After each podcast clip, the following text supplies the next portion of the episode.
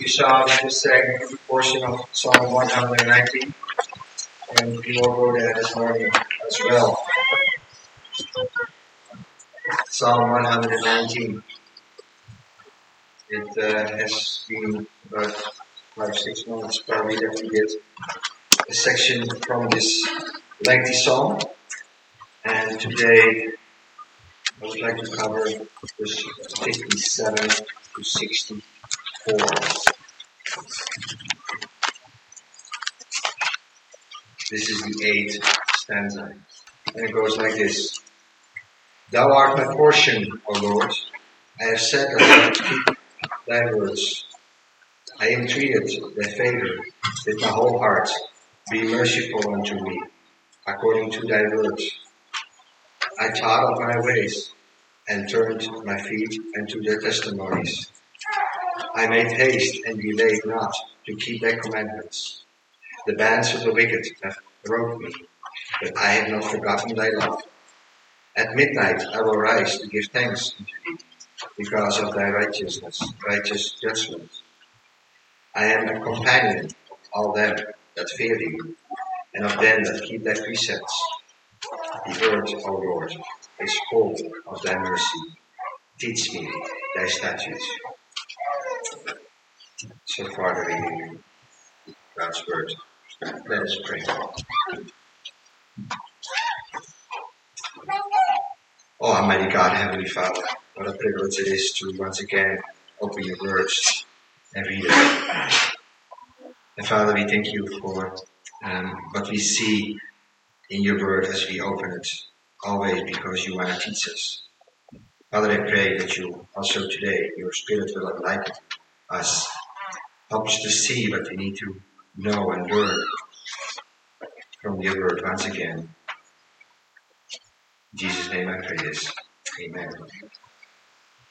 So we have seen uh, in a previous, previous stanza that the psalmist is focused on the word of God.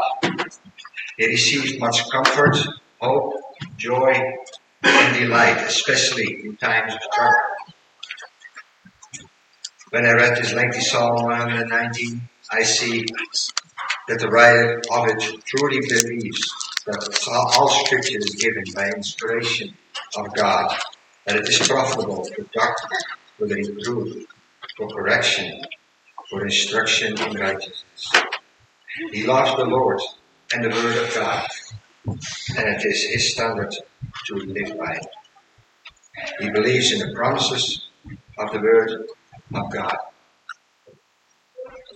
So now today, um, in this sermon, I have three sections, two points, if you will. One is the grace of God, two, the ways of God, and three, the mercy of God. So one, the grace of God. When looking back at verse 56, we see a link between our last section and our first verse, 57, here today where, where it says, I kept thy precepts, and in 57, I have said that I would keep thy words. Kept the precepts, keep thy words. So now he's going to expand on this in this stanza. We see in our section of scripture today that the psalmist lays out before us his assurance of faith. He talks about his salvation in verse 57 as the Lord being his portion. Or another way of saying is that the Lord is my inheritance. The Lord has given him salvation and eternal life, a portion of uh, undeserved favor from the Lord by the grace of God he received the promises of God. He talks about my portion, my portion that he received personally the Lord is his portion. This means that he personally had a relationship with the Lord. He trusts the Lord, therefore, obedience flows out of this relationship, as you will see later. You see in Psalm 16 that David wrote, O God, for in thee do I put my trust. The Lord is the portion of mine inheritance. Likewise in Psalm 73, My flesh and my heart fails. But God is the strength of my heart. Worship forever.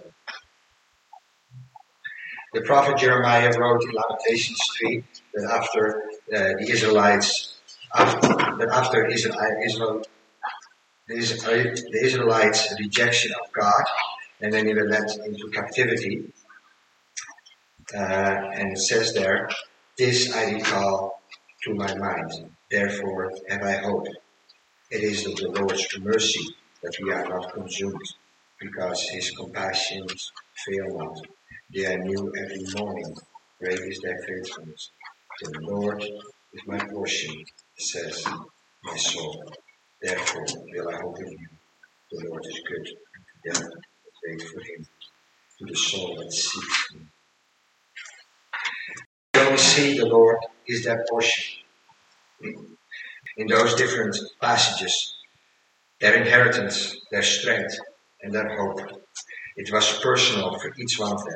Do you remember when Joshua led the Israelites out of the desert through the Jordan River into the promised land? There the Lord gave each of the tribes a portion of land, except the tribe of Levi. The Lord had something better for them. The Lord said, I will be your portion. I will be your inheritance. The Levites served God among the people as God Himself was to them their lot and portion. The land of the other tribes represented blessing and prosperity and God's favor. And yet the Levites, as priests of God, their treasure was to be God Himself, set apart, holy, holy to Him. And this is what the psalmist is saying here in verse 57. Thou art my portion, O Lord, my Saviour and my God. I'm wholly devoted to you. How is that for us? We all want some portion of life, something to claim as our own, preferable a large portion, something like most of the tribes of Israel, some land flowing with milk and honey. Some of us came from the, from the west or from the east to settle here in this province, maybe looking for a place flowing with milk and honey. I think we all look for a portion, some sort, in life. It must be a satisfying portion, a portion that gives peace, comfort, and happiness. But we need to know that just as the Israelites who received land as their portion, which was only material good and prosperity, we also, when we receive material goods and prosperity, need to remember that these are only temporal goods. Surely there are many satisfying pleasures, but they will not last. I'm reminded of what I read the other day by uh, Dr. Peter Masters from a booklet he wrote about vanity of vanities. He wrote, and I quote, Remember Solomon with all his splendor? He thought he had it all. He had vast wealth. He had every opportunity in, to indulge himself to his heart's desire. Before his conversion to God, he tried every imaginable recipe for happiness, experimenting with almost everything that excited him mentally and bodily. But when he looked back over the years, he pronounced this verdict on it all. Vanity of vanities. What did he mean by vanity? It means emptiness or pointlessness. It refers to things that are insubstantial and passing. Take God out of life and all is futility. In the end, this portion would not satisfy him.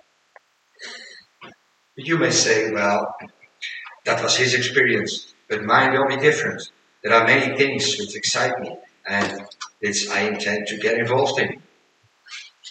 There is a tremendous potential in life. I have much to do, to learn, to discover, and aim to make my life full and satisfying. But Solomon urges us to think this through, using many persuasive arguments. Read it for yourself in the book of Ecclesiastes, or as a starter in this little booklet I'm referring to. And I saw this one on the back table if you like. But let us look to Jesus, to the Lord Jesus as our portion. The Lord Jesus is our only hope for true meaning in life and into eternity. It says in the Heidelberg Catechism, question and answer number one. Many of us know this, maybe by heart. What is your only comfort in life and death? That I am not my own, but belong, body and soul, both in life and in death, to my faithful Savior, Jesus Christ. He has fully paid for all my sins with his precious blood and has set me free from all the power of the devil. Then the psalmist said in the second half of verse 57, O Lord, I have said that I will keep thy words. And is this not the desire of every believer who came to faith and received the Spirit of God? That we want now to live a life of obedience according to His word, not grudgingly or hypocritically, but out of desire and love for our Lord.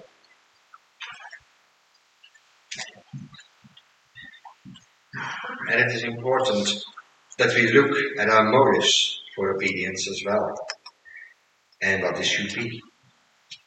We don't obey God in order to somehow gain favor with God as a credit that will make us right with Him, or gain, uh, gain is a place in heaven.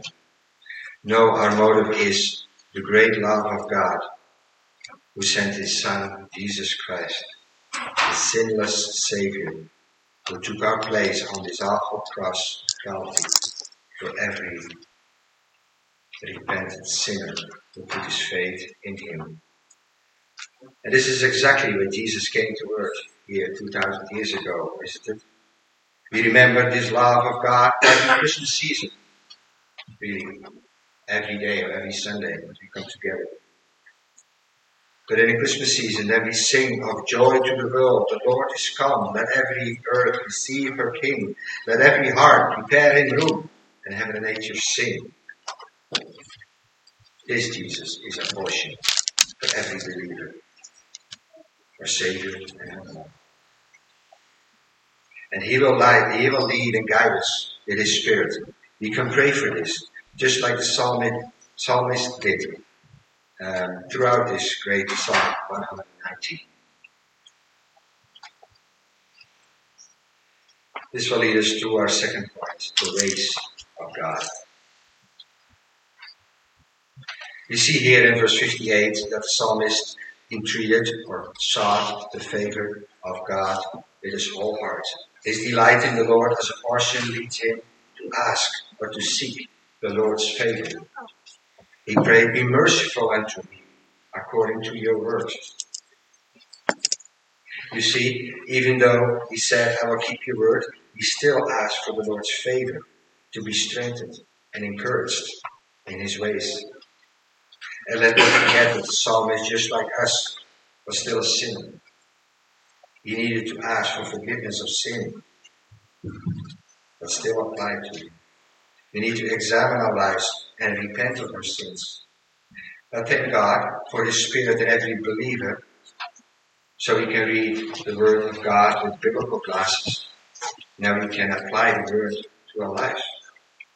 This speaks again of God's great mercy. Then we read in verse 59 that the psalmist says, he thought on his ways. Another way of saying is, I reflect and consider my ways. And the writer did this and came to the conclusion to turn his life to the ways of the Lord and turn my feet into their testimonies, it says. Now, no one ever was converted to Christ without reflecting and thinking on the path he is on.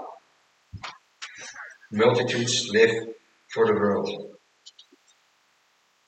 forget God and die loose translation of Psalm 9 verse 17. We all need to reflect on our lives, realizing that we have a soul which is eternal. I need to consider what way I am on.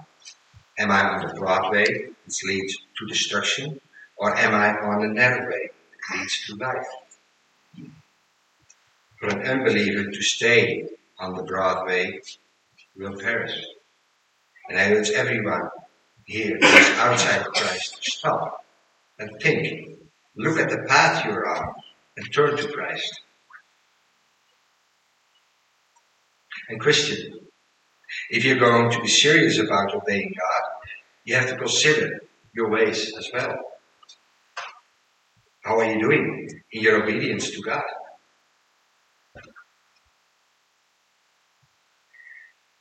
We read in Haggai chapter 1 twice that God uses these very words with the people, with the people of Israel and tells them, Consider your ways. He said to them, You have sown much and bring little. You eat, but you have not enough. You drink, but you are not filled to drink. You clothe yourselves, but there's no one warm. And he that earns wages, earns wages to put it into a bag with holes. So the Lord says, Consider your ways.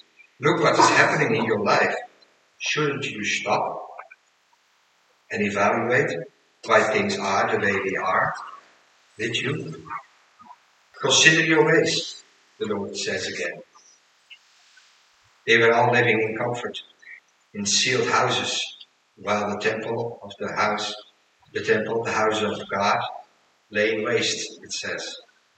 God said they needed to consider what was going on with their lives, that what was happening to them was a result of lack of obedience.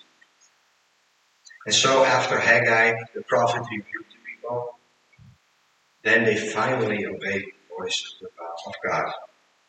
And the people did fear the Lord. And they turned to the ways of the Lord, it says. After the psalmist considered his ways, the second half of 59. Uh, he says, he turned his feet into their testimonies. He then intensely turned his feet. He turned to the ways of the Lord based on the word of God. This is what I read in the Bible. Would say it tells me to follow Jesus, to believe and to trust and obey. Now we still see progression in our text. He not only considered the ways and turned his feet, but here in verse 60 we see he made haste and delayed not. He was quick to respond to God's word. Now there are many examples in the Bible about to haste and not delay to be obedient. Negatively, like we saw in the story of Haggai. Then we saw a delayed response. And finally, after rebuke by the prophet, they obeyed. But also, let us briefly look at some who hastily obeyed. For example, in Luke 19, we now know the story of Zacchaeus, who climbed up into a sycamore tree to see Jesus. And Jesus came to the place looked up and saw him and said unto him, Zacchaeus, make haste, come down, for today I must abide at your house. And he made haste, came down, and received him joyfully. We see in Matthew 2 story um, of the angel of the Lord appeared to Joseph in a dream, saying, Arise and take the young child and his mother and flee into Egypt and be thou there until I bring you word. For Herod will seek the young child and destroy him. So when he arose, he took the young child and his mother by night and departed into Egypt. See, promptly Joseph rose after awakening from his dream and prepared at once to obey the command to flee Egypt, Mary and Jesus for their safety. Take Philip. Philip was told by an angel in Acts 8 to leave the area where they were preaching in Samaria and go to the desert. It says in verse 27, he arose and went. He instantly obeyed. And it was vital that he did.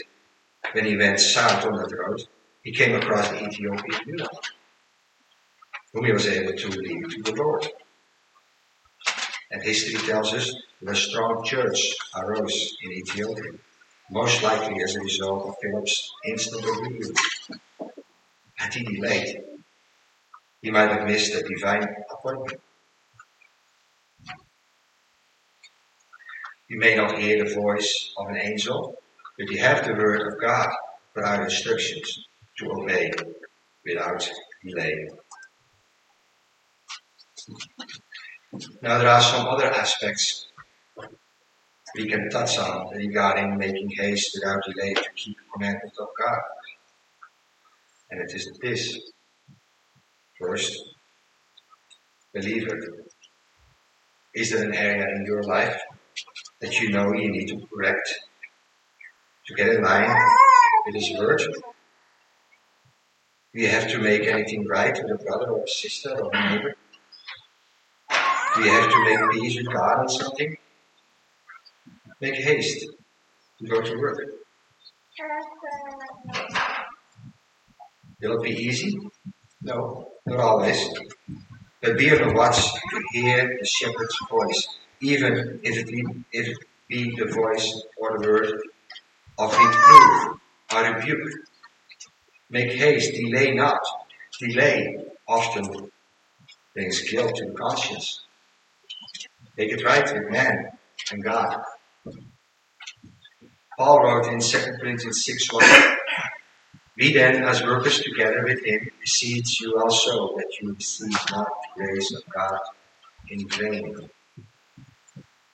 Here talks about the gracious offer by Jesus of reconciliation and pardon. Let it not be in vain. This is a warning. Another example. Um, serving. Has the Lord impressed on you the importance of helping someone, someone with something? To visit someone who's lonely or sick, mentioned earlier, especially during Christmas time. Uh, to minister to someone with the Word of God and prayer. Don't say, I'll do it sometime. Do it now. Remember the old expression, delayed obedience no obedience. The time of our obedience must be now. Serve the Lord with gladness, says the Psalm 100.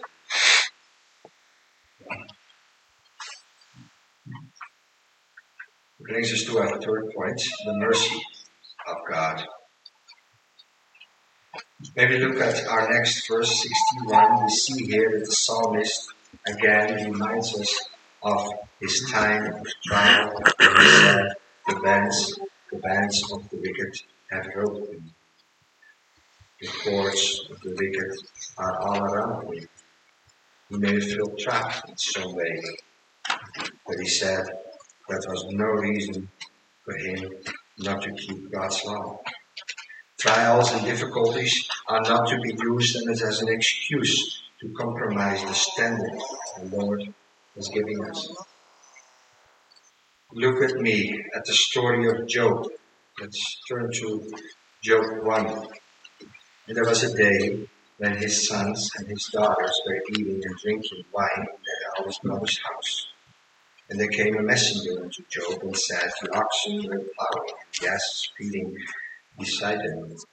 And the Sabeans fell upon them and took them away. Yea, they have slain the servants with the edge of the sword, and I am only, I only am escaped alone to tell thee. While he was yet speaking, there came another and said, The fire of God is falling from heaven, and hath burned up the sheep and the servants, and consumed them, and I only am escaped alone to tell thee. While he was yet, yet speaking, there came also another and said, Chaldeans made out three bands and fell upon the camels and have carried them away, yea, and slain the servants with the edge of the sword, and I only am escaped unto to tell thee.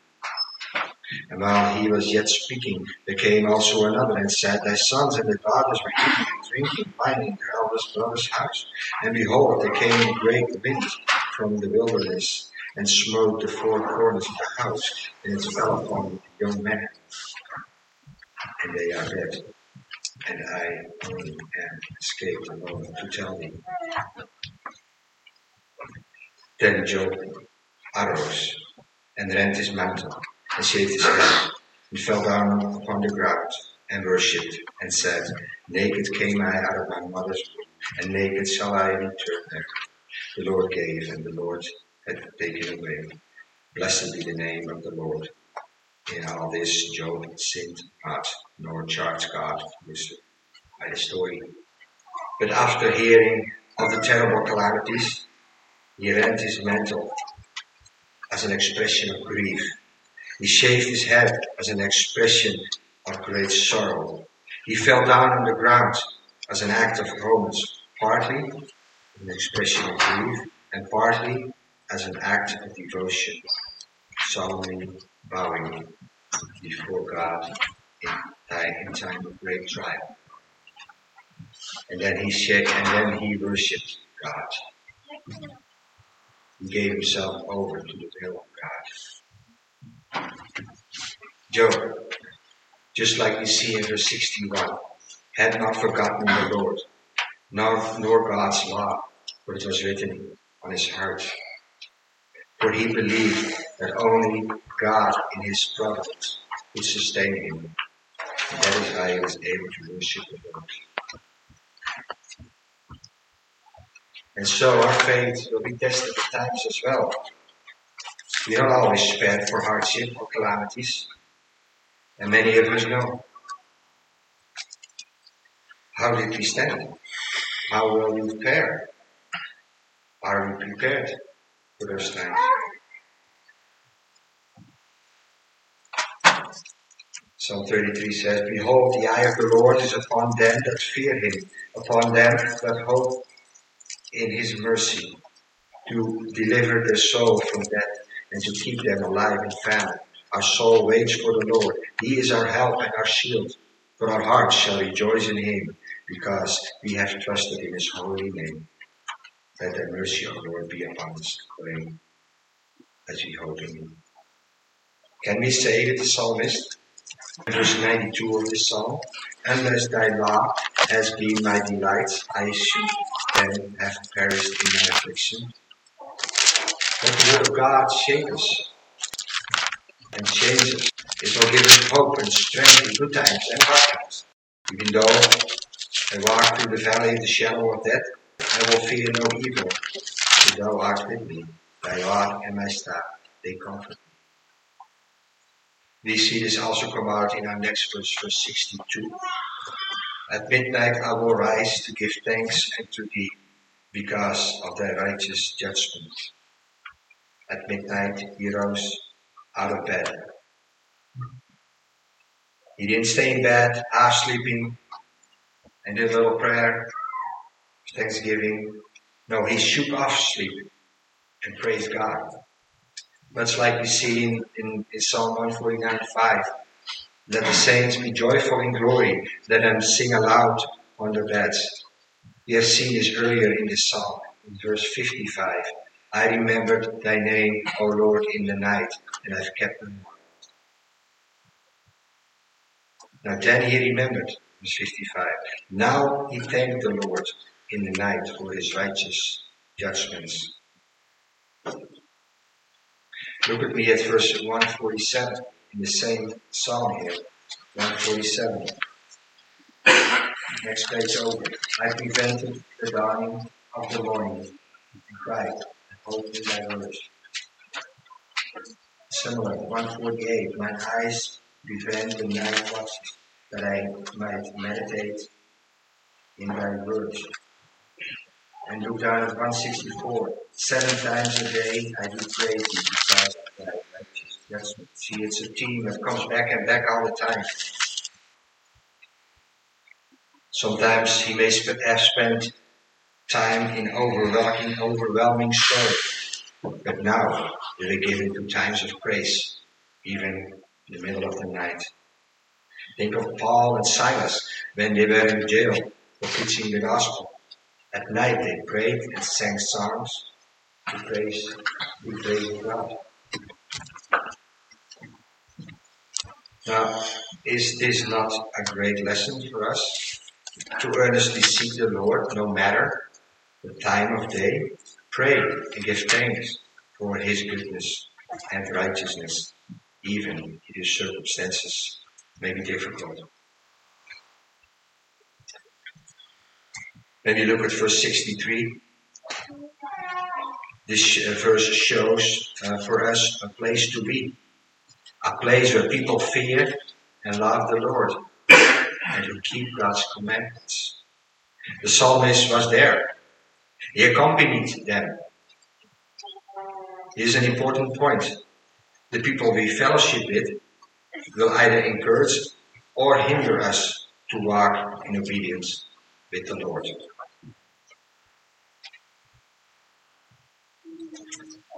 It says in 1 Corinthians 15:33, "Be not deceived; evil company corrupts good manners." Manners.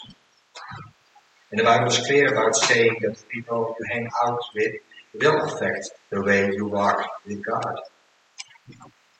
Young people, how many testimonies have you heard from the, from people who said that their friends led them in the wrong crowd? And let those of us who live or work in close contact with the world, as in those who live in godly lives, use much discernment to know not to be influenced by them.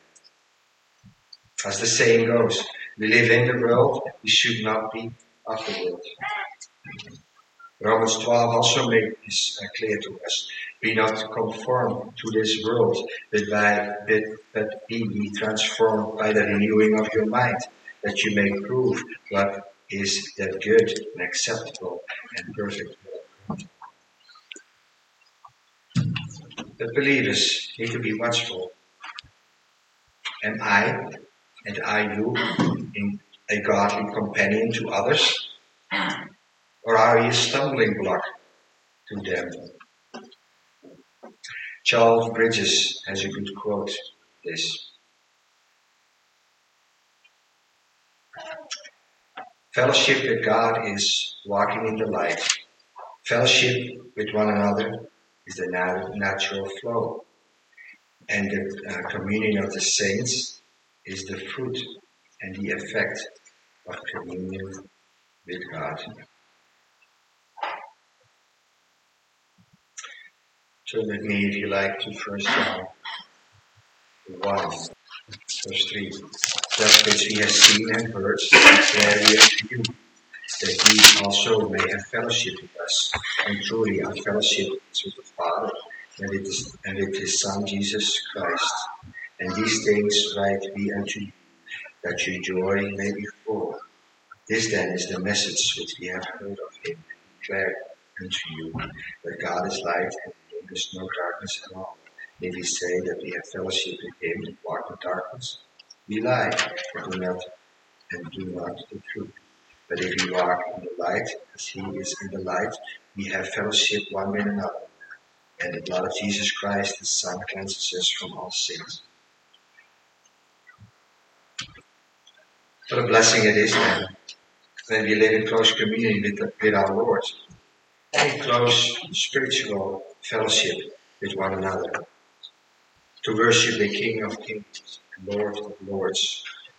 And my prayer is that we as a congregation draw more and more together towards our Lord Jesus Christ. Now in conclusion, it says here in our last verse 64, teach me thy statutes. Even the author of this psalm again says, teach me. In other words, I didn't arrive where I need to know about to know about the Lord. And how many times have you seen this in this 119th psalm this far? I counted at least 14 times that he said, Lord, teach me thy statutes, teach me thy righteous judgment, precepts, law, your words, as I said at times, the more you know, the more you realize you don't. And so the psalmist says again, Teach me thy statutes. He still wants more God's word.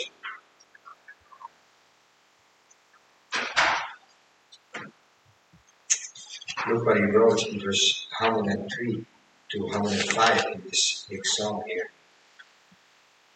How sweet are the words unto my taste, yea, sweeter than honey to my mouth. Through thy precepts I get understanding, therefore I haste every false way.